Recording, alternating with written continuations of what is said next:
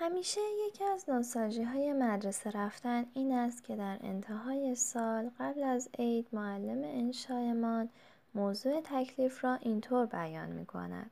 سال خود را چگونه گذراندید؟